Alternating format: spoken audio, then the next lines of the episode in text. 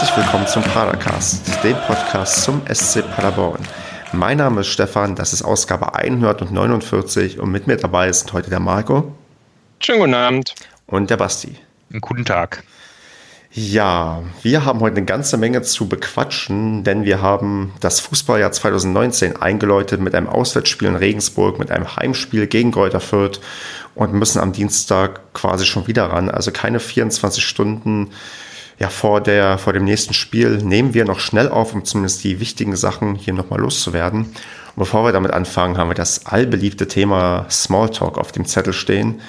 Und da erzähle ich wieder ein bisschen aus meiner persönlichen Erfahrung oder was ich so erlebt habe. Ich habe nämlich gestern einen Film gesehen und zwar Mord im Orient Express. Zumindest die Neuverfilmung von 2017.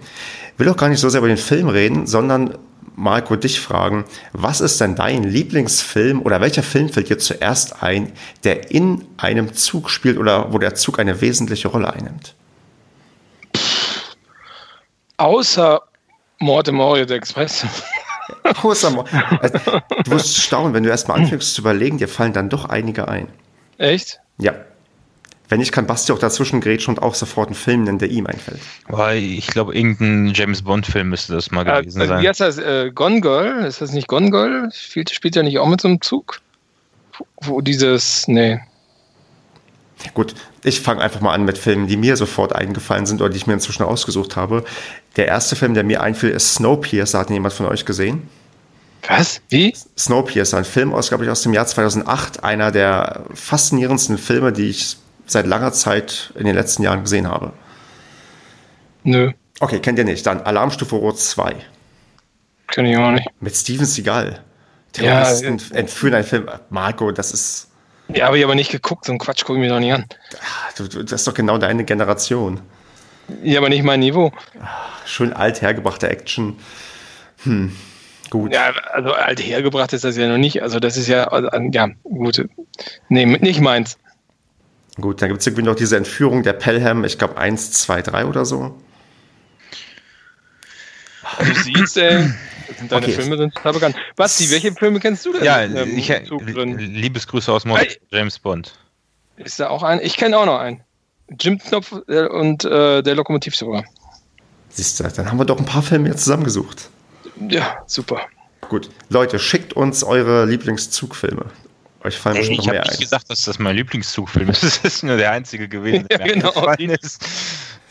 Meiner ist Snowpiercer und den empfehle ich hiermit offiziell weiter ich finde generell Filme, die in, an irgendwelchen Beschränkungen, es gibt ja auch Filme, die im Aufzug spielen oder so, das ist mir dann alles ein bisschen zu langweilig. Ich weiß nicht, also Zugfilme, ich finde Züge sowieso ganz cool, also abgesehen, wenn ich von der deutschen, mit der Deutschen Bahn fahre, ich empfehle Zugfilme als Genre weiter. Du bist doch so ein großer Pastewka-Fan, die, die Folge da, die da im Aufzug spielt, das war die schlechteste, die ich kenne. Und das deswegen, ja, also von daher, beschränkte Orte immer ganz schlecht. Wobei, Mord im Orient Express fand ich zum Beispiel ziemlich geil im Film. Auch den, also auch beide. Okay. Also ein Remake fand ich auch ziemlich gut. Habe ich irgendwann mal im Flieger geguckt. Du, darf der Film für deine Kategorie, Stefan, nur im Zug spielen? Dann bin ich mir jetzt nicht sicher, ob bei James Bond nur im, der, der Film nur im Zug Nee, nee, der Zug muss nur eine zentrale ah, okay. Rolle irgendwie spielen. Ja, damit haben wir ja die Kriterien jetzt ganz klar abgesteckt für die, für die Zuhörer. Genau. Und machen weiter, wo wir bei, gerade bei beschränkten Orten waren mit Regensburg. Denn wir waren, Überleitung aus der Hölle, denn wir waren am ersten Spieltag im Jahr 2019 in Regensburg zu Gast und ja, Marco, du darfst mich zuerst interviewen, denn ich war in Regensburg live vor Ort und kann mal erzählen, wie es da so ist, wenn du mir die richtigen Fragen stellst. Oh, sehr gerne, ja. Ähm, Regensburg, wie muss man sich das denn vorstellen? So allein das Städtchen, ich meine, das liegt ja, glaube ich, äh, südöstlich von München, wenn ich das richtig im Kopf habe. Und äh, ich glaube, der Name ist ja sehr bekannt, aber was gibt denn die Stadt so her? Ich hatte ja zwei Stunden Zeit vor dem Spiel mal kurz durch die Altstadt zu flanieren und mir das ein bisschen anzuschauen und habe gemerkt, Regensburg ist, glaube ich, eine echt coole Stadt. Also Altstadt, alles schön, irgendwie ganz cool und alt erhalten. Alles so vom, von der Stimmung her auch sehr angenehm irgendwie. Also ich, ich, ich finde, das merkst du so in Städten, ob da irgendwie angenehme Leute wohnen oder nicht so angenehme Leute. Und ich fand das im Schnitt da irgendwie recht entspannt. Es wirkt halt wie so eine typische Studentenstadt irgendwie. Finde es auch immer sehr interessant, wenn du dann dir die Aufkleber anguckst, die überall irgendwo so verteilt sind. Da habe ich immer auch sehr gerne einen Blick drauf. Die auch eher so Aussagen waren, okay, dass, dass die Stadt passt irgendwie zu dem, was hier auch hin und her geklebt wird, auch weil der eine oder andere Paderborn-Aufkleber sich vielleicht dazu gesellt hat. Und ja, also die Stadt war, wo ich dachte, Mensch, eigentlich muss man noch mal hin und sich die noch mal länger angucken, weil die Donau fließt irgendwie auch durch. Das ist irgendwie auch ganz nett. So Städte mit einem Flüsschen oder mit einem größeren Fluss sind irgendwie auch ganz cool. Also ich glaube, Sightseeing-technisch und ja, lebenstechnisch ist Regensburg, glaube ich, eine ganz gute Stadt. Ich würde mir jetzt wünschen, dass, dass die gleiche Frage nächste Woche dann nochmal gestellt wird, was man denn so über Duisburg zu sagen hat. und dann einfach die Sachen kommentarlos hintereinander schneiden. Das könnte, glaube ich, ganz gut werden. Ja, man kennt ja Duisburg. Ne? Muss man, Duisburg-Ruhrort, also die alten Schimanski-Tatorte. So, so sieht es da aus. Okay, aber gut, wir waren bei Regensburg stehen geblieben. Ähm, okay, ähm, Stadt. Wie ist das Stadion? Traditionsstadion bestimmt, oder?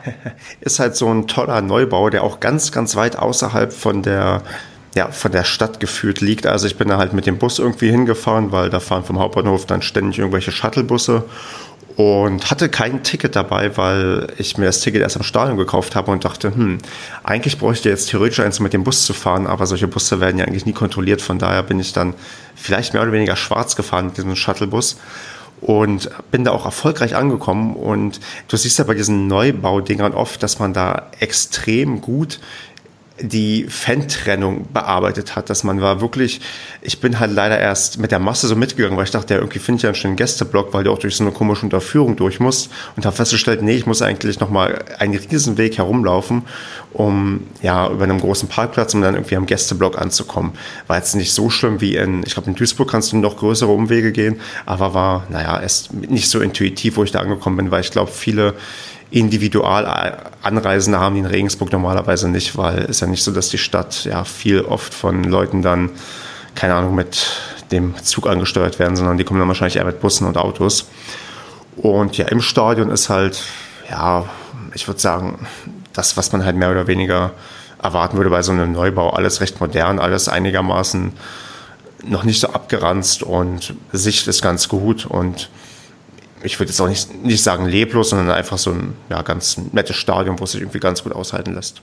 Okay, Basti, weißt du denn, was die Gemeinsamkeit zwischen Paderborn und zwischen äh, dem Stadion in Regensburg ist? Dass beides aussieht wie bei Playmobil, oder? Nein, nein.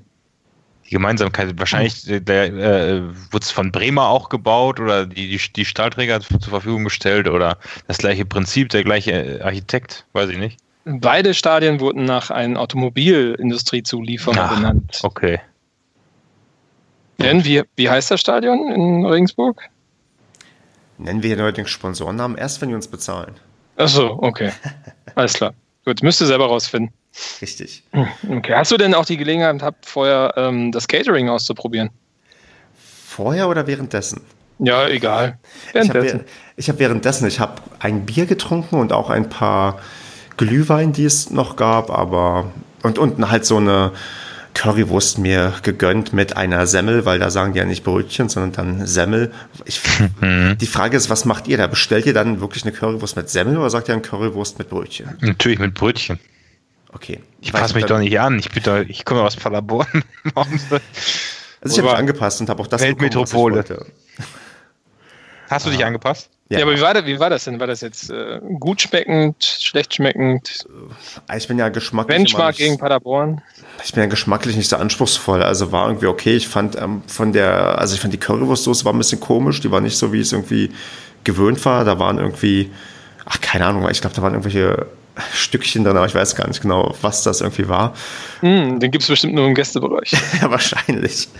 Ähm, aber sonst, ja, war halt, ich würde sagen, das Übliche und war okay. Also, ich, wie gesagt, ich, bei kulinarischen Sachen kannst du mich immer gar nicht so genau fragen. War, glaube ich, so normaler Stadiondurchschnitt und gab auch, glaube ich, noch so ein paar Pizzastücken, die da im Angebot waren. Das war auch recht reichhaltig vom Angebot, gab auch alkoholhaltiges Bier. Also ich würde sagen, vernünftiges Catering, was da auch für die Gäste angeboten wurde. Also kein Risikospiel. So sieht's aus. Keine Polizei. Mm. Ein bisschen Polizei war schon da, hm. aber jetzt. Als Bayern, also. Richtig. Ja, wollen wir weitergehen zum sportlichen Geschehen? Wie, wie, wie, wie war das eigentlich nicht? Doch, können wir schon noch machen. Aber vorher, äh, wie war das denn so von der, von der Füllung des Gästeblocks? Also ich glaube im ah. Fernsehen, ich habe es nee, ich hab's ja gar nicht gesehen. Ähm, waren da ein paar? Oder? Im Fernsehen sah es, glaube ich, voller aus, als es wirklich war, ne? weil es ist relativ weit oben so ein bisschen verteilt viele Banner hangen. So zumindest habe ich es kurz wahrgenommen. Ja, es waren, ich schätze mal, so knapp an die 100, vielleicht auch ein bisschen mehr als 100. Es waren, glaube ich, nicht so viele, wie vorher angekündigt oder erhofft wurden. Und wenn es dann auch um den quasi Support-Kern ging, waren es auch, glaube ich, so 20, 25. Also war halt eher die, die kleinere Auswärtsfahrt. Also deswegen war es auch ein bisschen mehr verteilt vielleicht, weil alle so ein bisschen für sich standen. So kam es im Fernsehen drüber da. Also. Ja, war schon ein bisschen Gruppchenbildung und ja, war halt jetzt das, was glaube ich zu erwarten ist, wenn Paderborn unter der Woche irgendwo in Bayern ja, spielt. Ja. Wobei das ist natürlich auch Hardcore, ne? Also mittwochs um 18.30 Uhr Anstoß, also da muss man schon verrückt sein, hinzufahren. Definitiv. Oder zu viel Urlaub haben. Genau. Ja, noch was zum Auswärtserlebnis Regensburg oder wollen wir zum Sportlichen hm. übergehen? Hm. Ich hätte keine Frage mehr. Doch, ich, ich hätte vielleicht noch was loszuwerden. Und zwar gab es ja eine kleine oder eine größere Choreografie der Regensburger und auch wieder ganz nett dieses Gimmick, dass die hinter dem Stadion Feuerwerk hochgehen mhm. lassen haben, dass da ein paar Raketen gezündet wurden, die man dann so schön im Hintergrund gesehen hat. Das war ganz nett. Und Wunderbar. Sonst, ja, genau, würde ich jetzt mal übergehen zu dem Spiel, wo wir wahrscheinlich uns einig sind, dass wir gar nicht so viel dazu erzählen wollen, aber wir machen es trotzdem mal. Und zwar, ja, Basti, macht es auch Sinn, über die Aufstellung zu reden? Nee, ich glaube, okay. ja. Ja gut, ich meine, dass Michel nicht gespielt hat von Anfang an, werden wir wohl später nochmal erwähnen. Also die Konsequenz daraus, was sich dann im zweiten Spiel ergeben hat. Ansonsten, ja, wie hast du denn das Spiel wahrgenommen, Basti? Dann so insgesamt, gib mal so einen groben Überblick. Wie hast du denn das Ja, die, also äh, die ersten Minuten habe ich eigentlich sehr entspannt wahrgenommen. Es lief, ich weiß ja nicht, wie es im Stadion gewirkt ist, aber es lief gut an. Ich fand generell, wenn ich jetzt über die erste Halbzeit flächendeckend spreche, wo ja nicht sonderlich viel passiert ist, äh, fand ich, wir standen hinten sicher, vorne, ja, war es eher ähm, weil ja auch im Moment ganz oft die Frage im Raum steht, was der Fußball vom Handball lernen kann. Da wurde anscheinend zu viel gelernt, so ein bisschen zu, um den Strafraum rum. so handballmäßig und nicht konsequent von uns, wie ja Steffen Baumgart auch immer wieder betont, dass wir konsequent spielen müssen. Das ist einfach nicht passiert, wurden keine Chancen erarbeitet. Aber ich war mir, was mich halt irgendwie gefreut hat in der ersten Hälfte trotzdem, weshalb ich auch vollkommen entspannt war, war ein sehr guter Auftritt von unserer Verteidigung. Also das war, da ist meines Erachtens auch nichts an, richtig angebrannt hinten. Insofern war ich da eigentlich noch optimistisch, auch wenn wir nicht direkt drei Tore geschossen haben, aber das war äh, erstaunlich, auch wenn das Spiel jetzt insgesamt natürlich eher nicht so eine gute Leistung war, aber zumindest das muss man ja auch mal positiv hervorheben. Ne? Wie war es denn im Stadion? Ach, hm, ich lass mal Marco erstmal weitererzählen. Ich habe gerade schon so viel erzählt. Marco, wie hast du es denn wahrgenommen?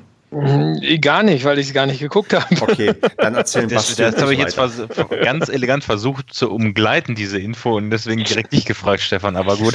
Ich hatte leider eine, eine berufliche Verpflichtung äh, und konnte gar nichts vom Spiel sehen. Und ich erinnere mich, Marco, du hast es ja auch gerade schon gesagt. Ich war leicht unaufmerksam, weil ich so ja, sehr ich mein, Redefluss war. Marco, du hättest, hättest das natürlich auf Sky gucken können. Ach nee, geht ja nicht, stimmt. Kann man ja nicht mehr angucken, das Real Life. Ach, wie konnte ich das vergessen? Genau.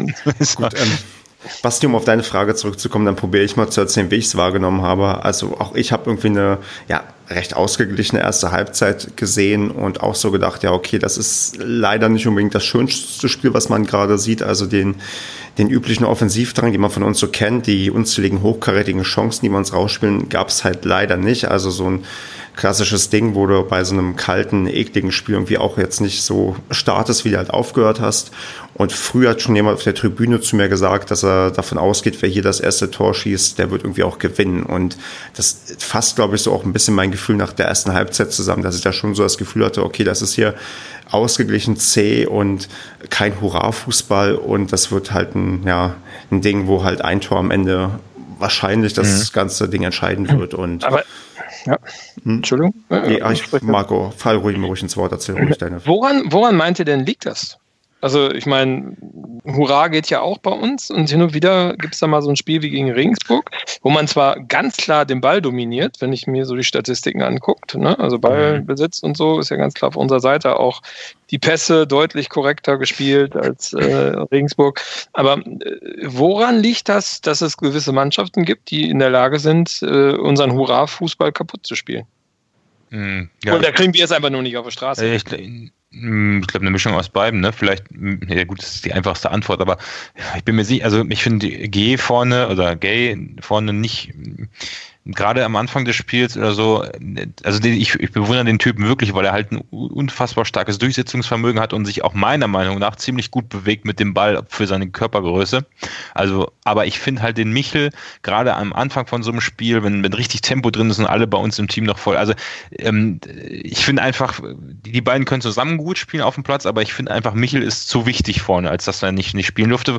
Wobei ich natürlich auch verstehe, wenn man mit Zolinski einen dabei hat, der genauso viel wuseln kann, das kann genauso gut funktionieren in dem Duo Zolinski-Gay. Aber ich glaube, in dem Spiel hätte Michel vielleicht noch ein bisschen für mehr Konsequenz vorne sorgen können. Und zum anderen, wie du es eigentlich schon gesagt hast, liegt halt eher, ich glaube, auch am Gegner, dass die sich ein bisschen besser auf unser Spiel vorbereitet haben, als es dann Fürth getan hat, wenn man den Vergleich direkt anstellt. Ne?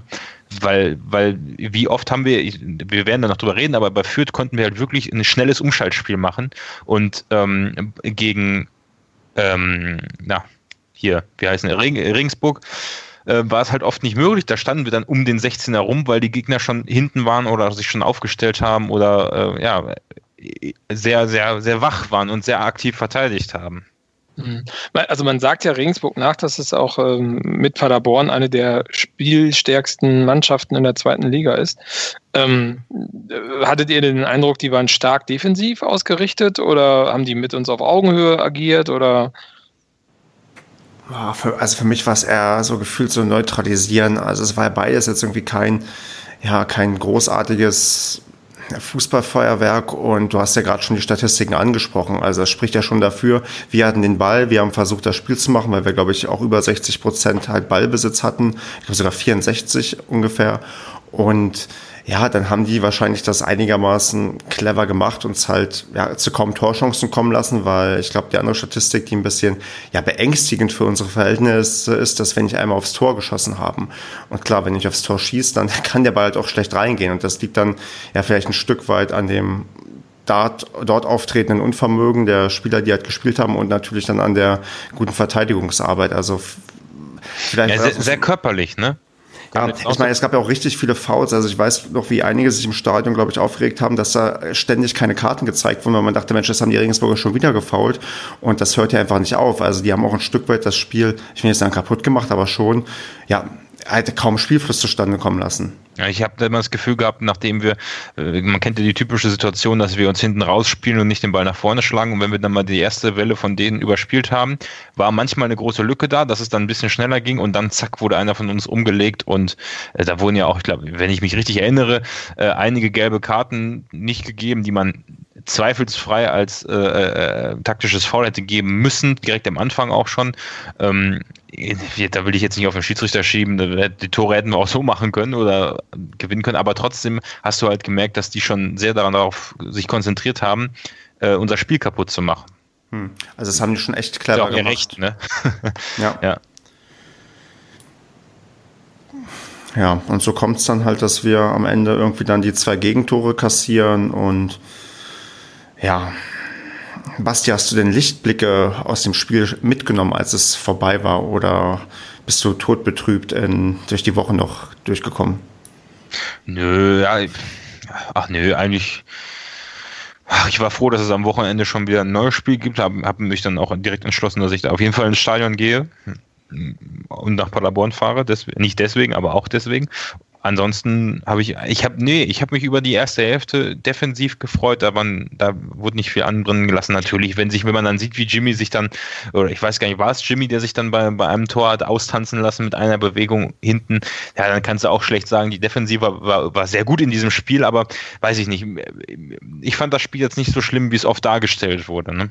Und es war Träger, ich habe es in der Wiederholung Oder gesehen. Träger, Träger war es, genau. Ja, ja. Genau, mit einem billigen Haken stehen ja. gelassen. Und also, ja.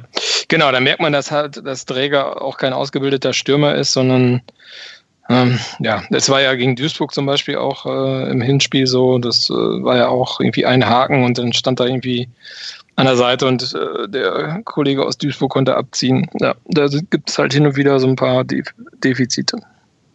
Und ansonsten vorne, ich meine, vorne, wir hatten zwar keinen Schuss auf Tor, aufs Tor, aber ich meine, es gab ja zwei, drei tatsächliche Konter, die dann war das Tepete, der das, mhm. der, der so halb in den Boden oder den Ball relativ kläglich vorbeigeschossen hat. Ich meine, dass, dass die es anders können und dann erst mit links und dann mit rechts in einer Bewegung aufs Tor schießen können, wenn der Ball wieder zurückspringt, hat man ja beim nächsten Spiel gesehen. Also es war einfach irgendwo unglücklich, ne? Ja. Genau, es gab diese eine große Chance von Tepete, wo er da eigentlich nur den Ball nur noch reinmachen muss und das nicht macht. Und das ist dann vielleicht auch sinnbildlich für das Spiel. Kannst du halt irgendwie dann vergessen, abhaken und weiter geht's beim nächsten Mal. Ja, weißt du, und dann beim nächsten Spiel hast du so ein Glück, dass bei so einem 5-0 der Ball dann aufsetzt und noch über den Torwart fliegt, den er sonst gehabt hätte wahrscheinlich. Also ja, genau. kommt wie es kommt, ne? Richtig. Wobei, was ja faszinierend war, fand ich an dem Spiel, ähm, ich, mein, ich habe es zwar nicht gesehen, aber dass der Pröger reingekommen ist in der 62. Minute, ähm, ist ja etwas, ich meine, ich glaube, es war ja jeder etwas verwundert, dass der mit im Kader war und dass der dann schon so relativ früh eingewechselt worden ist. Fand ich schon äh, recht außergewöhnlich. Ja, aber da hat's, das hat sich ja, glaube ich, angedeutet, A, durch, die, durch, den, durch das Lob, was Steffen Baumgart in der Pressekonferenz vorher losgeworden ist, wo er meint, er nimmt ihn auf jeden Fall mit. Und dass wir bei den ganzen vielen Spielern, die wir verpflichtet haben, dass da wenigstens einer dabei ist, der sich dann so ein bisschen in den Vordergrund spielt, das ist, glaube ich, nicht klar, aber das ist schon nicht ungewöhnlich, weil du musst ja mal überlegen, wie viele Spieler wir uns geholt haben und wie viele jetzt quasi die, ja, wie hoch die Durchsetzungsquote ist, dass die sich in den Kader gespielt haben. Das ist vielleicht der, der, glückliche, der glücklichste Treffer, den wir jetzt gelandet haben und ja, ist halt schön, dass er dann auch spielen durfte und ich glaube auch, er hat das Spiel ein bisschen belebt, wenn ich mich richtig erinnere. Mhm. Gerade auch im Zusammenhang ich mein, mit Michel, weil beide gespielt haben, war das dann zumindest ein bisschen ansehnlicher, aber auch noch nicht genug. Ich meine, der ist ja erst zwei Wochen bei uns, ne? Ja, da siehst du, manche können halt sofort helfen, so wie man sich das halt immer wünscht. Und das, da, da gebe ich dir schon recht, das ist schon ein krasser Sprung aus der Regionalliga, sofort quasi hier vernünftig anzukommen. Spricht aber vielleicht auch dann A für das hohe Niveau, was du in der Regionalliga hast und B für das, ja, das feine Gespür, das wir uns den geholt haben. Ja, ja. ja. ja. Was, was, mich ein bisschen dazu bringt, wieso holen wir den gerade, ne? Also ich verstehe das nicht. Also ich meine, ich freue mich, aber ähm, äh, wieso kriegt das kein anderer mit? Ich ja, meine, der, der kommt ja aus der Regionalliga, der, der, kostet ja nichts, also für einen Zweitliga-Verein. Ja, wahrscheinlich sind die viele Leute, also er ist ja jetzt, ich glaube, 25, ne? Wenn ich mich nicht richtig, äh, ich bin heute echt nicht, was Statistiken angeht, auf on top, aber 25 oder um den Dreh ist er ja. Wahrscheinlich sagen sich viele, naja, um jetzt einen Spieler aus der Regionalliga zu holen mit 25 ist immer irgendwo ein Risiko und auch wenn der schnell ist und so und die genau dieses Risiko vielleicht nicht eingehen, nicht richtig scouten vielleicht auch, weil ich meine, wenn man, ich meine, wenn der, wenn, wenn, wenn ein Baumgart nach ein paar Trainingseinheiten sagt, den bringe ich jetzt direkt mal, den wechsle ich jetzt direkt mal ein bei so einem Spiel, dann muss, muss der den ja schon ein bisschen mehr studiert haben als nur in so ein paar Trainingseinheiten, oder?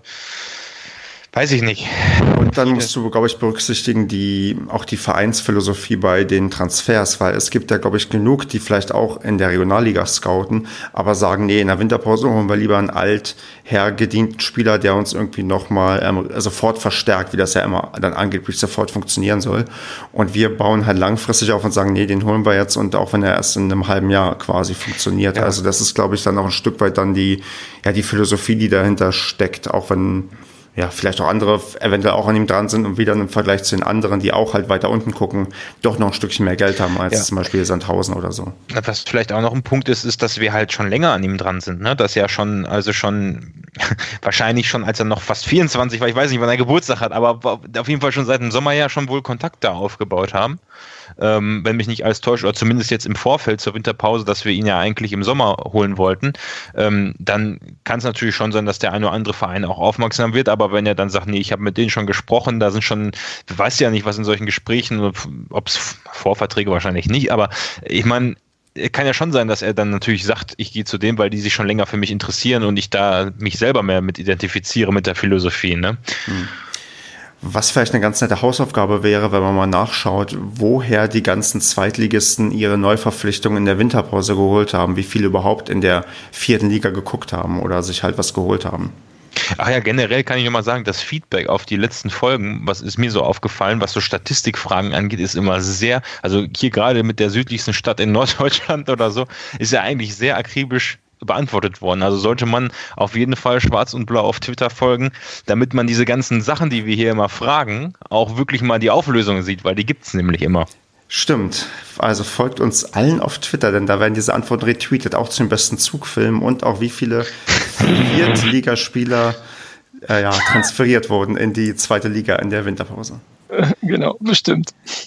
Ed Ganzal macht das schon. Ja, ja, jetzt bauen wir ein bisschen Druck auf, dann. dann okay, ich würde sagen, wir haken mal in unserer gewohnt guten Struktur Regensburg ab. Oder habt ihr noch was zu Regensburg, was ihr loswerden wollt? Nein. Okay. Brauchen wir nicht. Super. Dann würde ich dazu übergehen, jetzt über das Heimspiel am Samstag gegen Gräuter Fürth zu sprechen. Und da würde ich gerne fragen, Stefan, wie, mit welchen Gefühlen bist du denn in dieses Heimspiel gegangen?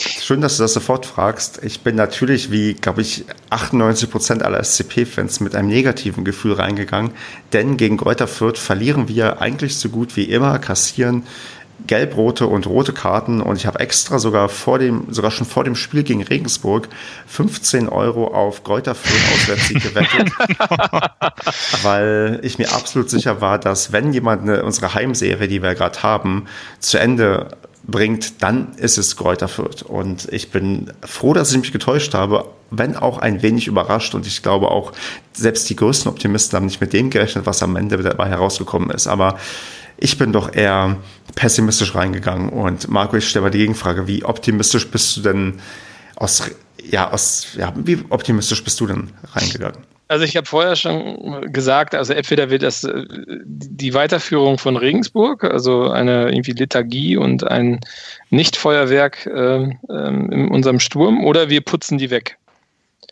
Und ja, gut, ja, so 50-50.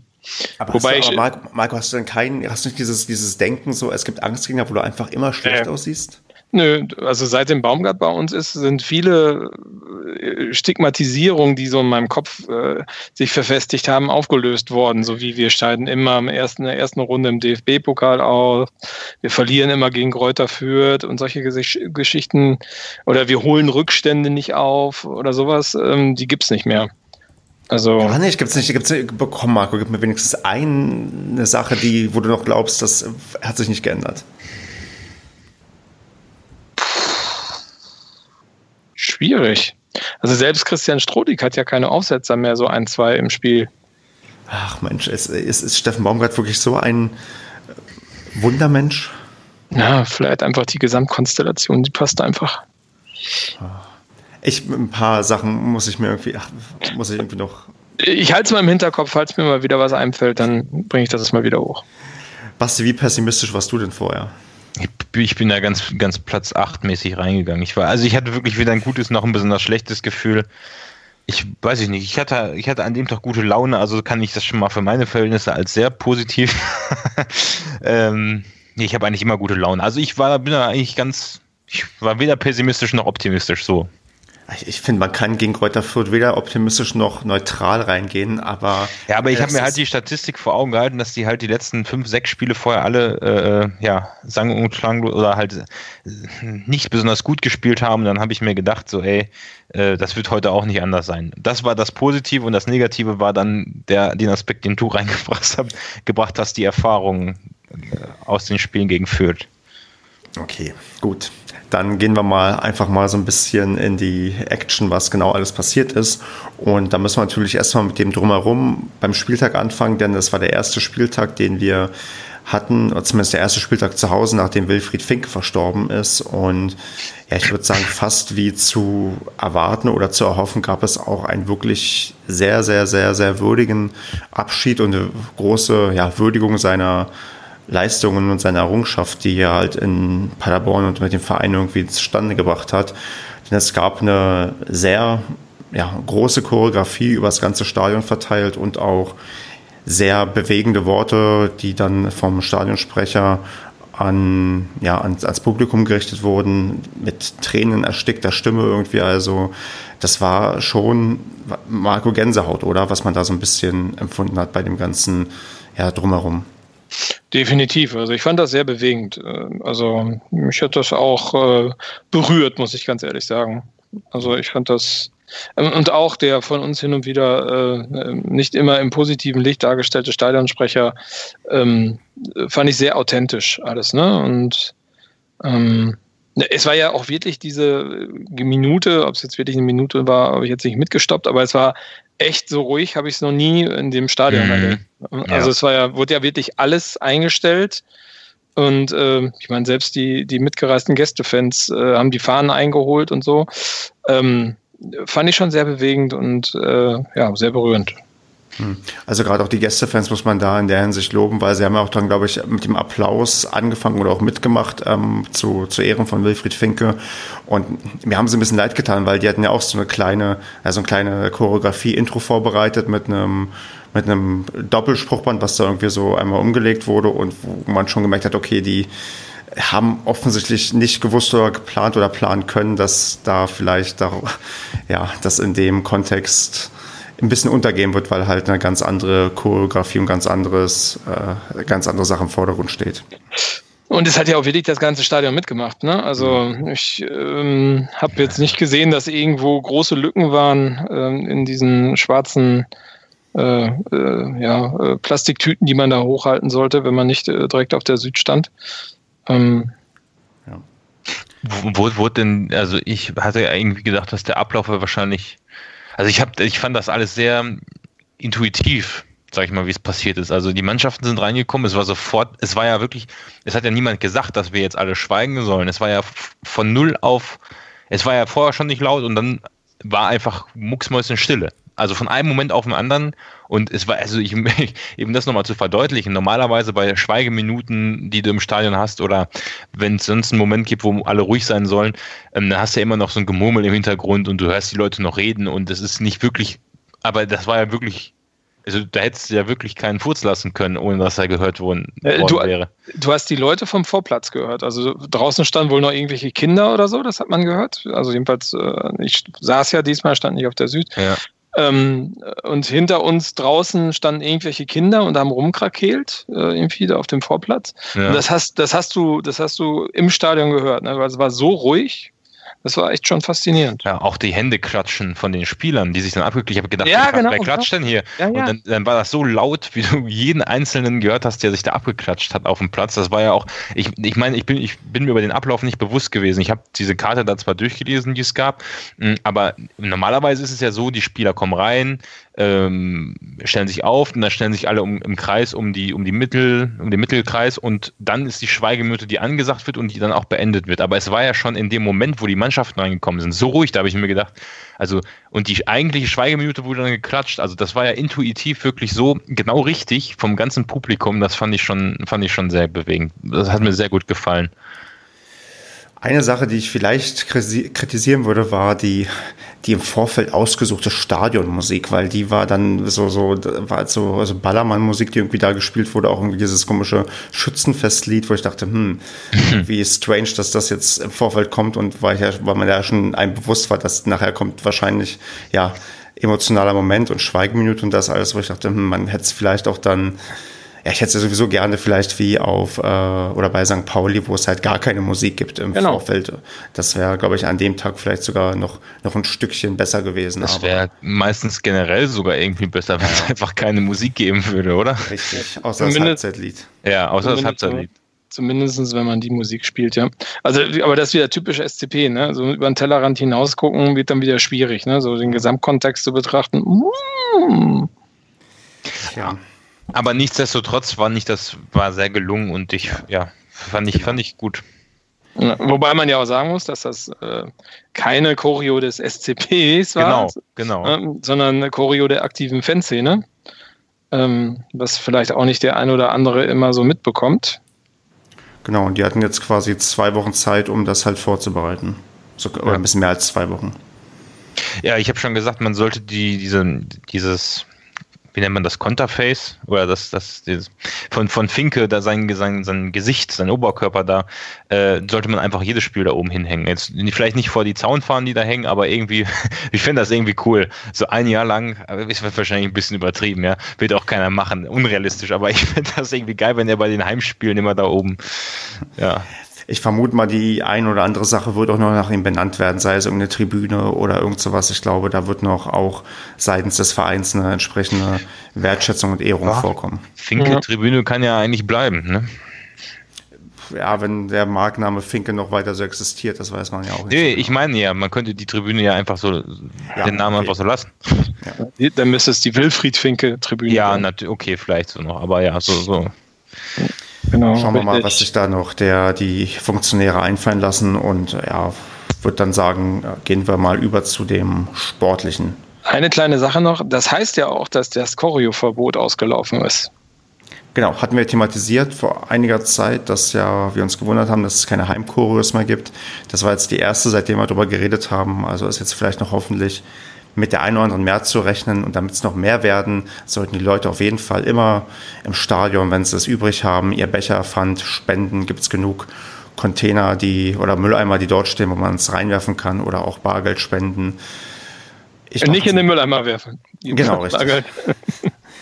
Also Leute, wenn ihr es übrig habt, dann macht das, damit man auch noch weiterhin solche Choreografien nicht unbedingt solche, vielleicht auch nochmal wieder dann welche mit, mit positiven Nachrichten sehen kann. Vielleicht schon beim Viertelfinale im DFB-Pokal, nachdem wir Duisburg rausgeschmissen haben. Aber dazu später mehr. Es sei denn, es wird dort gezündet. Ist schon passiert, also vielleicht. Ach ja. Wir, wir werden sehen. Ich glaube, da war das das letzte Mal, als wir. Nee, Quatsch, da haben wir gar nicht gezündet, ne? Das letzte Mal gezündet wurde äh, in Köln gegen Fortuna. Nee, nee, nee. Nein, Ach, gegen Leipzig, ja, okay, ja. Wird auch ja, den Anpfiff verzögert. Wo wir noch, ja genau, wir haben den Anpfiff verzögert. Das finde ich auch noch gut. Aber ich, ich meine, als wir in Duisburg waren, das war das Mal, das Mal davor, glaube ich, ne, mit dieser riesigen äh, blau-schwarzen Rauchwolke da. Wo wusste so, so eine engelsgleiche Wolke da entstanden Ja, das fand ich geil, aber gut, ja. ja. Lassen wir das Thema. Richtig können wir nach dem nächsten Spiel vielleicht nochmal thematisieren. Also, machen wir weiter mit, mit dem Sportlichen. Und ja, das, okay, man weiß nicht genau, wo man anfangen soll, aber wir fangen einfach wie immer an mit der Aufstellung. Und da ist das passiert, womit man vielleicht hätte rechnen können. Oder, Marco, es hat sich im Sturm einiges verändert. Bröger in der Startaufstellung hätte man mit rechnen können? Nein. ich weiß nicht, ich habe ja das, äh, das Regensburg-Spiel nicht gesehen. Also, ähm, ja, war ja eigentlich zu erwarten, dass man wieder umstellt mit Michael Zulinski, ne, dass, äh, dass man da wieder äh, das alte, äh, wohlbewährte Gespann wieder mit reinnimmt. Und ja, positiv überrascht war ich äh, definitiv von Pröger, dass äh, man denen jetzt die Chance gegeben hat, von Anfang an zu spielen. Und ansonsten war ja alles so wie gehabt. Richtig. Und, glaube ich, erwartbar, oder Basti? Oder hast du noch Anmerkungen dazu? Nö. Okay. Dann steigen wir doch mal ins Spiel ein und wir müssen vielleicht nicht jedes einzelne Tor durchgehen und jede einzelne Szene, aber auf jeden Fall das 1 zu 0, was ja aus einem Elfmeter entstanden ist und da ja die, ja, die große Frage, Elfmeter oder nicht, weil ich weiß noch, als ich im Stadion war, habe ich WhatsApp-Nachrichten bekommen, dass es eine Schwalbe war und auch auf Twitter gelesen, dass es eine Schwalbe war und inzwischen feststellen müssen, dass auf Kicker gesagt wurde, Schiedsrichter hat alles richtig gemacht. Noch in der Spielzusammenfassung wird gesagt, leichte Berührung. Und jetzt frage ich mal den, nee, wir waren ja alle im Stadion, oder? Verdammt. Mhm. Kann einer von euch die Szene denn mal auflösen und sagen, ob es nun ein berechtigter Elfmeter war oder nicht? Ich saß viel zu weit weg. Ich, ich stand zu weit weg auch. Also, also ich habe mir, hab mir nur gedacht, ey, den kann er doch einfach so reinschieben. Ja, das habe ich mir auch gedacht. Und dann habe ich mir gedacht, dann muss es ja auch ein richtiger Elfmeter sein. Der lässt sich ja nicht fallen, der ist ja nicht doof. Und ich glaube, es war auch so. Also ich habe probiert, mir Bild für Bild so einigermaßen in der Zusammenfassung was anzuschauen. Das Ding ist, du hast halt die falsche, Kam falsche Kameraperspektive. Also du kannst nicht sehen, ob da Kontakt war oder nicht. Aber da ich eigentlich im Nachhinein überall gelesen habe, dass es da wohl eine ganz, ganz leichte Berührung gab, wird es von elf Meter gewesen sein. Ja, ich meine, andererseits darf man auch nicht vergessen, dass wir schon einige gelbe Karten diese Saison, also zwei, für Schwalben bekommen haben im Strafraum. Ne? Ja, hätte auch anders sein können. heißt ja nichts. Aber ich meine, Tepetai, der, der läuft ja eh mal so leicht taumelnd durch die Weltgeschichte. also, Gerade deswegen meine ich ja. Und, ja, aber wenn man den so leicht antickt, vielleicht ist das dann so, ne, das bringt dann das fast zum Überlaufen. Also das zählt dann bei dem vielleicht mehr, als wenn der jetzt so ein Strohdick oder so ans Bein treten würde. Der, ja, der war ja auch schnell unterwegs. Genau, aber wie gesagt, also meiner Meinung nach, den hätte er auch einfach so reinschieben können, wieso hatte, ne, also hm. Ist ihn ja nicht weggelaufen, der Ball oder so, hätte er einfach nur mit der flachen Seite reinschieben müssen und ja. ja. dementsprechend soll das wohl mit rechten Gegen zugegangen sein. Wenn auch nicht, ist auch scheißegal. Das Tor auf dem Braten auch nicht fett. Richtig. Und man kann sich wieder freuen, Philipp Clement hat souverän den Elfmeter verwandelt. Der war auch schon gut geschossen, Marco, oder? Ja, war Torwart-Ecke. Also ja. Torwart hat's ja, ne, hat sich ja die richtige Ecke ausgesucht, von daher top platziert, hart geschossen. Krass, gut. Endlich wieder ein sicherer Elfmeterschütze. Äh, Schütze. Der hätte auch in der Vorbereitung, glaube ich, drei oder so weggemacht, ne? Ja, und noch irgendwie zwei Freistöße oder so. Also Clement am ruhenden Ball ist einfach überragend. Nicht nur da. Das ist richtig. Tja, und es ging auch überragend weiter. Also wir haben ja Basti in der ersten Halbzeit den Fürtern auch quasi keine Luft zum Atmen gelassen, oder? Nee, und gerade eben das Umschaltspiel war es. Ne? Also wenn ich mir das 1-0 in Erinnerung rufe, beim 2, äh Quatsch, das 1-0 meine ich gar nicht, das erste Tor, was dann nicht der Elfmeter war, aber ich glaube, der Elfmeter war ja auch aus einem, aus einem Konter raus. Doch, der Elfmeter ist ja aus einer Kontersituation quasi entstanden, genau. Ähm, und ähm, beim 2-0 war es, glaube ich, eher eine Standardsituation. Ich habe das alles, die ganzen Tore gar nicht mehr so im Kopf, dadurch, dass ich mir das Spiel nicht nochmal in Ruhe angucken konnte. Ähm, aber auf jeden Fall hat, hat dieses Umschaltspiel ja mega schnell geklappt, aber später ja dann auch noch, also ähm, das, ich weiß nicht, ob die, ob die äh, Fürther einfach verpasst haben, sich im Vorfeld auf uns vorzubereiten. Sie sahen schon ein bisschen überfordert aus, ne? Also, total. Also ich hatte so, so bis zur elften Minute hatte ich so das Gefühl, dass das ging so. Die kamen ganz gut mit, aber dann durch das frühe 1-0 waren sie dann auch noch echt irgendwie ein bisschen erschüttert und dann sind die echt so von Minute zu Minute immer mehr auseinandergefallen und hatten echt auch wenig dem Ganzen entgegenzusetzen. Ja, und alles überragend war ja dann an dem Tag auch ein Sven Michel, oder Marco? Also klar, also dass der zwei Buden wieder gemacht hat und wie er die macht, ähm, ich weiß nicht, ich glaube, einen Assist hat er noch gehabt, den von Baba hat er auf alle Fälle mhm. aufgelegt. Ähm, fand, ich, fand ich überragend, wobei ich ehrlich gesagt äh, sagen muss, das war das stärkste Spiel, was ich von Tepete gesehen habe bis jetzt. Also ich fand das noch stärker als das Spiel gegen Darmstadt von ihm.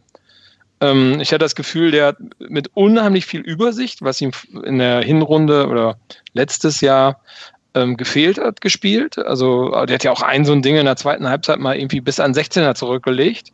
Also fand ich total geil. Ähm, ähm, war auch wirklich, also war uneigennützig, ist super viel gelaufen, die Dribblings haben funktioniert, er hat nicht den Ball verloren beim Dribbeln, was wir ja so ein bisschen bemängelt haben und war total saugefährlich. Also ich fand, war wirklich klar, Michel macht seine Buden, war auch ein Spitz, Spitzenspiel von ihm. Ja, ähm, die, die Vorlage für Gay, äh, Gay auch, die war ja, das war ja ein herrlicher Pass von Michel, oder nicht? definitiv. Aber ich fand Tepete war für mich, dadurch, dass ich ihn eigentlich vorher nicht so gesehen habe, fand ich es noch bewundernswerter. Ne? Michel, wenn Michel halt gut drauf ist, dann äh, Prost Mahlzeit.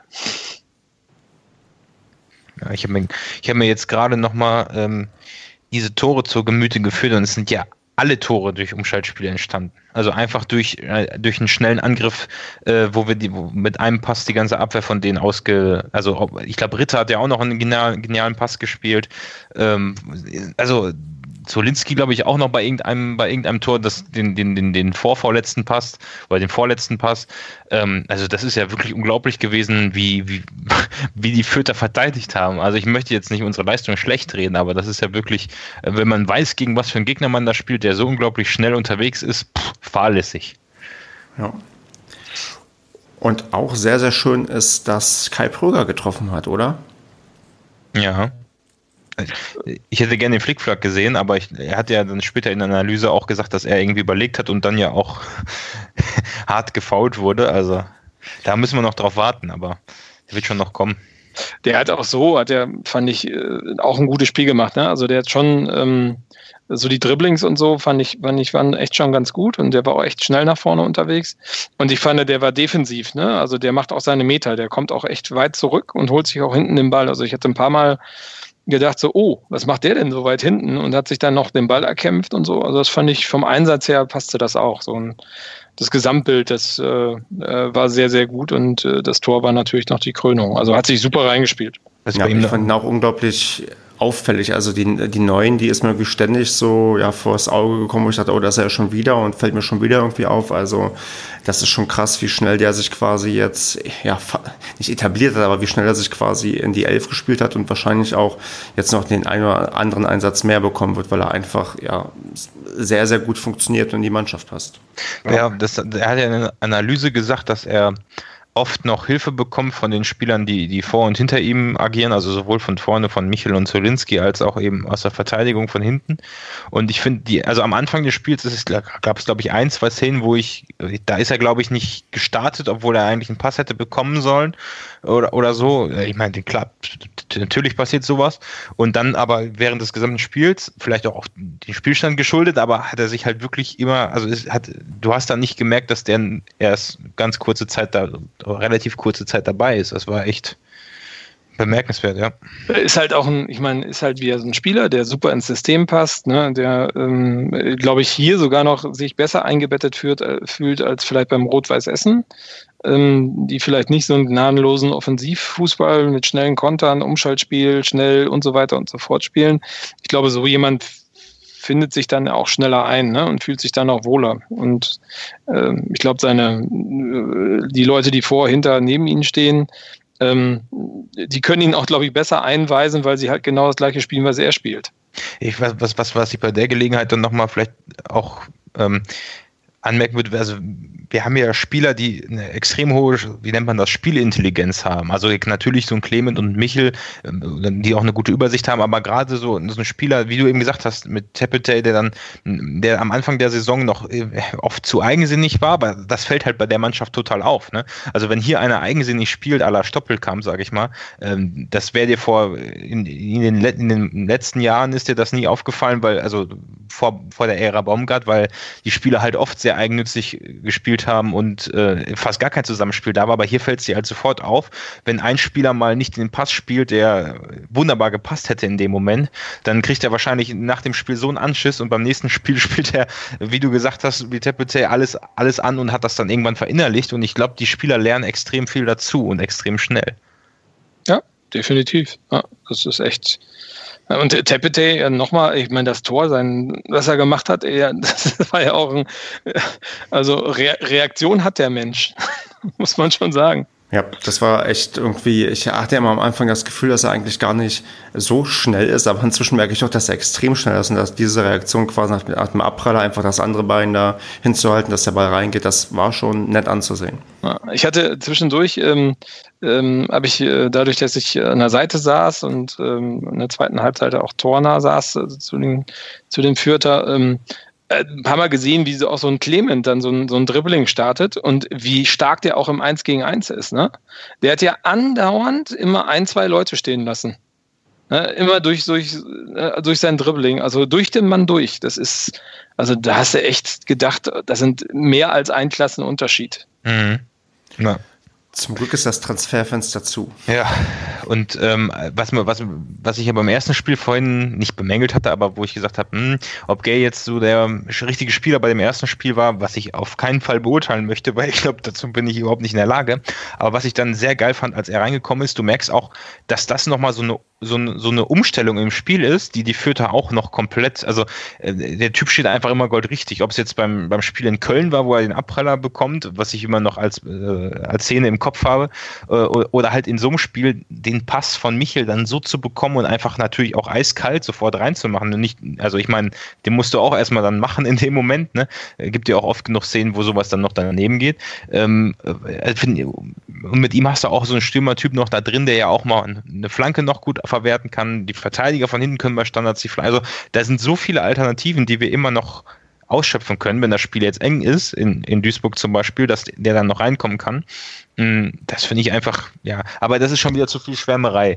Nachher, nachher, nachher loben wir die wieder jetzt in den Himmel und tippen 6-0 und 5-0 und am Ende verlieren wir das Spiel in Duisburg und müssen wieder ja, den Traum genau. von Europa beenden. Wo, wobei ich fand schon, ähm, äh, das hatte Kevin, hat das mal vor, vor einiger Zeit gesagt, dass dieses alte Duo Michel äh, Zulinski schon ganz geil zusammenpasst. Ne? Da, da, passen die Laufwege und die Passwege immer noch besser als bei allen anderen. Ne? Also ich meine, so, so, ein Baba, wenn der reinkommt, das, das passt schon, aber ich glaube, dass äh, die Effizienz, die so ein Zulinski äh, im Zusammenspiel mit Michel teilweise bringt, ähm, hat so ein Baba mit Zulinski nicht.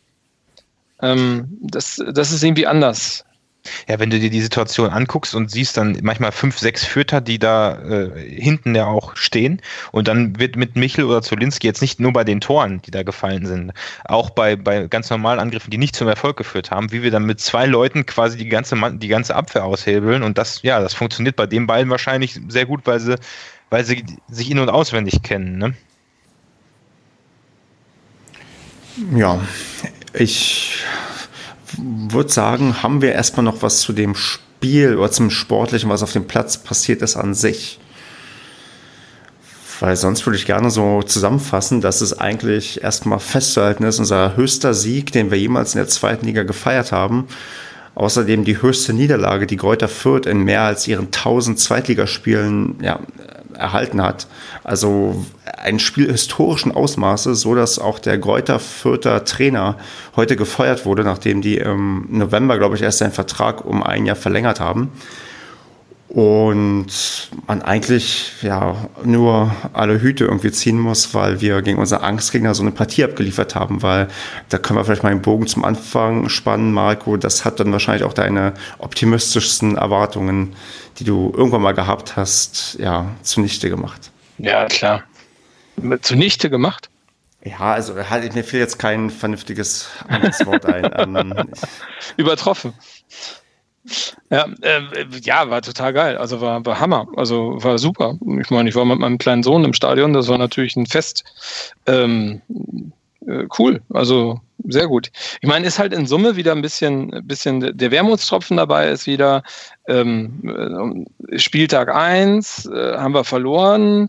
Wir haben alle anderen verloren oben. So Spieltag 2 ja gut, ne? also man hätte jetzt schon wieder drei Punkte weiter vorne stehen können. Ne? Und ähm, das ist halt, ne, das ist so, ja, äh, ich weiß, auf hohem Niveau, ne? Ähm, tja, ja, ja, ja ich, ich, ich glaube, ich, ich möchte auch das Wort Aufstieg oder Platz drei oder zwei nicht in den Mund nehmen. Aber klar, wenn man so ein bisschen auf die Tabelle guckt und genau und denkt, was alles hätte sein können und was irgendwie blöd gelaufen ist und wie geilen Fußball wir spielen, könnte man auch denken, okay, ein, zwei Plätze höher könnte man wirklich stehen. Aber ja, ein, zwei Plätze ist ja auch nicht schwierig, glaube ich. Ne? Ein Sieg und du bist da, du kannst da locker, also ich meine, bis Platz vier aktuell ich, ich rechne mal alles, was so innerhalb von einem Spiel möglich ist, und aufgrund der Tordifferenz ist das ja alles, was drei Punkte umfasst, ähm, ist, ist so, ist, ist, ist machbar, sag ich mal, ist nichts eigentlich. Aber wenn du dir guckst, also im schlimmsten Fall hätte dir der Aufstiegsplatz 37 Punkte. Ich gehe mal davon aus, dass Köln das Spiel gegen Aue wohl gewinnen wird. Ähm, was, was ja, was ja noch nachzuholen ist. Ähm, ja, dann 37,6 Punkte ist schon, ist schon schwierig aufzuholen bei den Konkurrenten da oben. Aber ja. Aber ey, du siehst ja, die verlieren alle mal. Und ich meine, ja. was ja unheimlich geil ist, ist, finde ich, ich meine, es ist der 20. Spieltag in der Fußball-Bundesliga. Gut, Köln hat jetzt auch ein Nachholspiel und die haben die meisten Tore in der zweiten Bundesliga geschossen.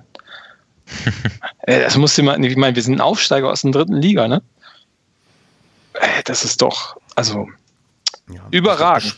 Genau, beschweren tut sich, glaube ich, gerade niemand über die Situation, in der wir sind. Also ich meine, ja, das ist, das ist, wie du schon meinst, überragend. Also wir spielen echt eine fantastische Saison und machen wir einfach so weiter und gucken, wo wir am Ende rauskommen. Wir können jetzt schon mal festhalten, dass wir mehr Punkte haben als in der letzten Zweitligasaison. Da hat man nämlich 28. Da sind wir jetzt drüber und noch drei oder noch sechs mehr. Dann ist der Klassenhalt wahrscheinlich auch so gut wie sicher. Und was darüber hinaus noch passiert, das gucken wir dann. Denn wir wollen ja noch nach Europa und das können wir diese Saison schon schaffen, ohne aufzusteigen. Und zwar indem wir einfach den DFB-Pokal gewinnen. Und da würde ich jetzt elegant zum anstehenden Spiel gegen MSV Duisburg überleiten. Denn wir dürfen ähm, ja, für uns morgen und für alle, die, die es jetzt hören, vielleicht ist das Spiel schon vorüber, aber wir dürfen gegen Duisburg spielen.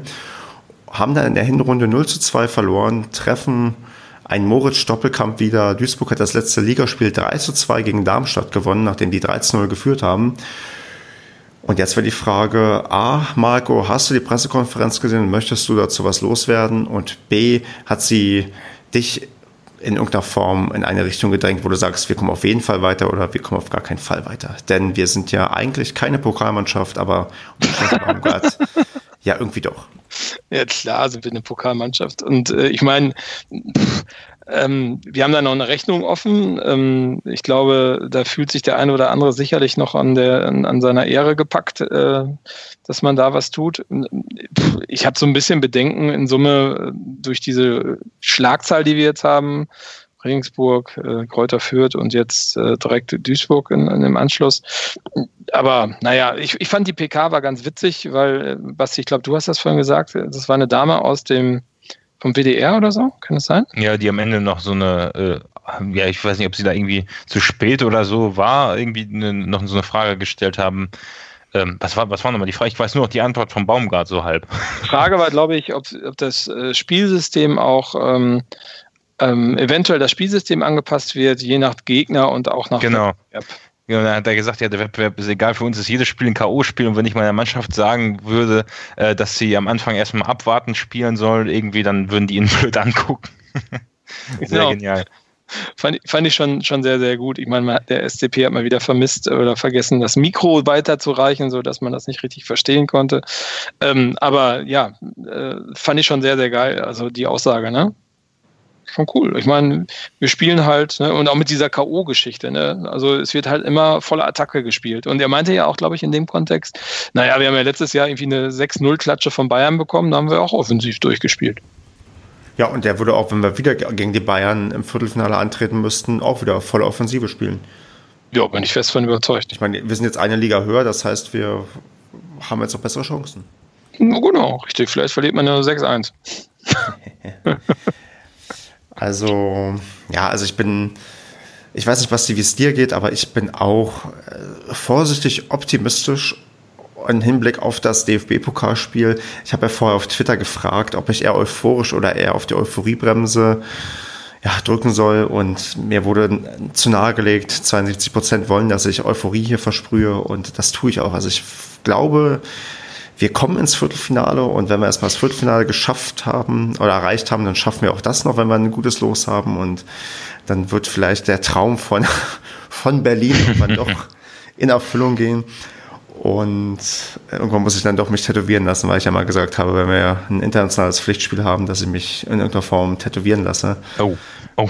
Ja, ja es gibt da, glaube ich, ein oder andere Paracast, wo ich das gesagt habe. Also das kann man mir wirklich dann vorhalten. Ich habe sogar noch irgendwie, als wir mal los waren, haben wir ein Video dazu gedreht. Ich, ich weiß das schon mindestens drei oder vier Mal gesagt. Und ich, ich meine das auch ernst, weil ich eigentlich nicht glaube, dass wir jemals international spielen. Aber ich glaube, die Chancen standen noch nie besser.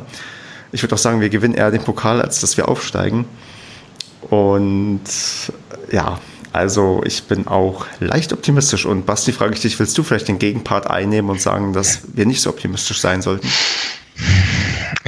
Das Problem ist immer, dass ich nach einem besonders guten Spiel immer so auch selbst so euphorisch bin und die Mannschaft so hoch lobe, dass man dass die Angst, jetzt schon wieder kommt, dass man dann enttäuscht wird. Aber ähm, eigentlich bin ich, also ich, ich könnte nicht anders als optimistisch sein nach einem 6 zu 0, wenn gleich auch klar ist, dass, dass der Gegner halt ziemlich viel mitgeholfen hat und nicht besonders schlau gespielt hat und Duisburg das im Hinspiel ja schon ähm, ja, ziemlich gut gemacht hat gegen uns, unser Spiel auch gut verhindert und unterbunden hat. Und das wird den im DFB-Pokal ja nicht auf einmal entfallen, zumindest nicht, solange es noch 0-0 steht erstmal. Mm, ich, deswegen gehe ich auch da wieder mit so einem neutralen Gefühl rein und das ist, glaube ich, ganz gut. Also für mich ist eigentlich ist es völlig wurscht, wie ich, wie ich mich fühle, wenn ich da im Stadion stehe, aber ja. Man muss, man muss das ja auch mal so sehen. Ich meine, alle, die uns in der Hinrunde geschlagen haben oder uns wehgetan haben, haben wir vom Platz gefegt bis jetzt in der Rückrunde. Darmstadt 6-2 gewonnen, Hinspiel 1-0 verloren, mhm. Kräuter für 2-2 gespielt, rote Karte, 6-0 vom Platz Jetzt ja, Duisburg 2-0 gegen uns ja kein, gewonnen. Es ist ja kein Liga. Zweistellig? Ja, ist ja egal. Ja. ja. Aber ja, hast recht. Ich glaube, das ist ja anscheinend Talent von uns, irgendwie Mannschaften, die uns immer wehgetan haben, denen das in dreifacher Härte zurückzuzahlen. Siehe Osnabrück. Na dann schaffen wir das doch. Also. Und ja, bevor ja. wir tippen, wollen wir vielleicht noch den Social Media Post der Woche küren. Ich habe das Gefühl, ich bin jetzt so unstrukturiert von der, von der Moderation. Habt ihr auch das Gefühl? Ach nö. Gut. Gut. Ähm, zum Glück gibt es nicht so was wie eine äh, IMDb, also Internet Movie Database für Podcasts, wo Leute danach Bewertungen abgeben und man sehen kann, oh, die Folge ist eigentlich schwächeren. Das, das fände ich eigentlich ganz cool.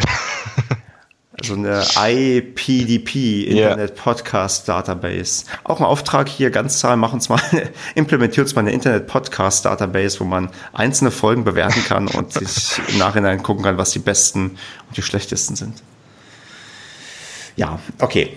Äh, zum Thema, genau, äh, Gesprächsführung. Wir hatten das, ich hatte das Ding genau, Social Media Post der Woche angerissen und würde eigentlich sagen, ich habe ein Bild rausgesucht, das erste Bild von der Choreografie vom SC Paderborn, was die auf Twitter gepostet haben und würde das einfach auch im Hinblick des emotionalen Momentes zum Social Media Post der Woche erklären. Ja. Ja. Der Marco schweigend. Ja, ja, ja. Verbal zustimmt, nehmen wir das als Social Media Post der Woche. Telonym haben wir Fragen bekommen. Ich weise nochmal darauf hin, dass wir Telonym eigentlich ein bisschen zurückfahren werden aufgrund des Spams, den man mehr oder weniger bekommt. Aber ich habe mal drüber geschaut, es gibt einmal. Kommen immer noch Fragen nach. Was waren das das letzte Mal? Immer noch so Quatschfragen? Letztens in kürzester Zeit nicht, aber ich habe ein paar Accounts auch blockiert, die Quatschfragen. Also genau, wenn ihr uns Quatschfragen schickt, werdet ihr blockiert. Ja, die Frage ist ja immer, was du als Quatschfrage einsortierst, wenn hier wirklich jemand irgendwelche Beziehungstipps haben will. Ja. genau, vielleicht, vielleicht brauchen die Leute. Vielleicht, vielleicht könntest du Leben retten. Ja. Ah.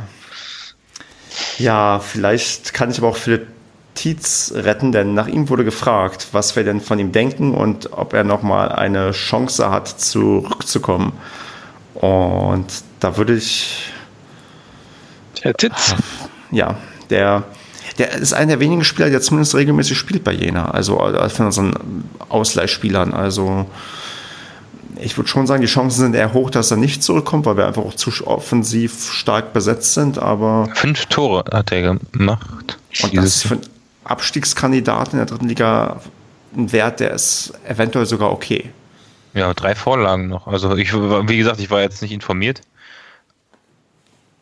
Aber ähm, ja, ich meine, klar, wenn der eine gute Leistung bringt, denke ich mal, wäre nicht, wenn nicht der SCP, würde ihn dann auch noch zurücknehmen. Nur die Frage ist halt, ob was die Konkurrenz bei uns macht. Ne? Aber wenn da einige gehen im Sommer, who knows? Genau. Vielleicht macht er auch noch sechs, sieben weitere Tore und da muss man sich wirklich überlegen, ob man nochmal guckt, ob er sich in der zweiten Liga durchsetzen kann, weil er auch noch jung genug ist. Definitiv. Er wird ja doch seine Leistungen verbessern können. Definitiv, muss mal gucken. Gegen Baba oder so hat er, glaube ich, keine Chance, aber ähm, muss man mal sehen. Genau. So viel erstmal zu Telonym und dann zu den Tipps, die ihr schon fleißig eingetragen habt. Ich fange mal hier an mit dem Kevin, der 5 zu 0 für Paderborn getippt hat gegen Duisburg, gefolgt vom Andreas, der 4 zu 0 getippt hat.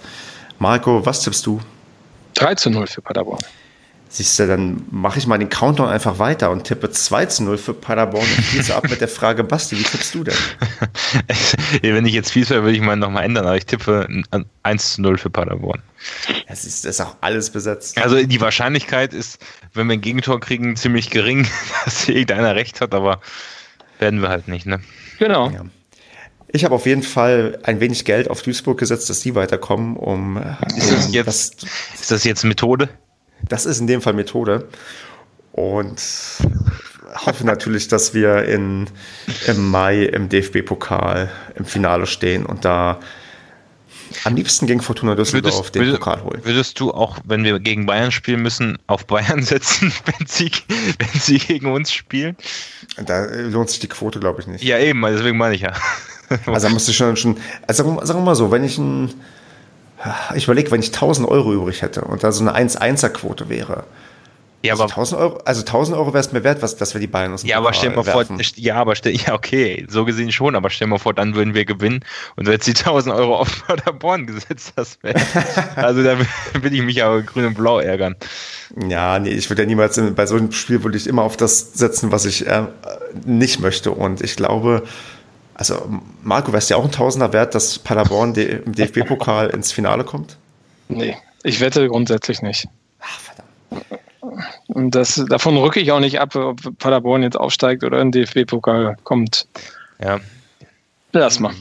Also ich bin auch, es, es gibt ja das tatsächlich Leute, die mit Sportwetten so, so, so ein, ich, also ich meine, in der Theorie ist das vom Glücksspiel her, erscheint das ja auch noch irgendwie das, das, das, das zu sein, wo man mit Wissen noch weiterkommt, aber ich habe bisher jegliches Geld, ob es jetzt ein Spielautomat war oder ein, ein, ein, ein Tippschein, habe ich immer alles versenkt und nichts gewonnen, deswegen kann ich dir da leider auch keine Unterstützung anbieten, Stefan. Man, man, ich musste auch dann vielleicht den Disclaimer dazu machen. Also man musste auch, was das ganze Thema angeht, finde ich auch in letzter Zeit die Entwicklung bedrohlich, dass du A, so viele Wettanbieter als Sponsoren ja. hast. Irgendwie in den Profiligen ist ja bei uns auch der Fall, dass unser Hauptsponsor ein Wettanbieter ist.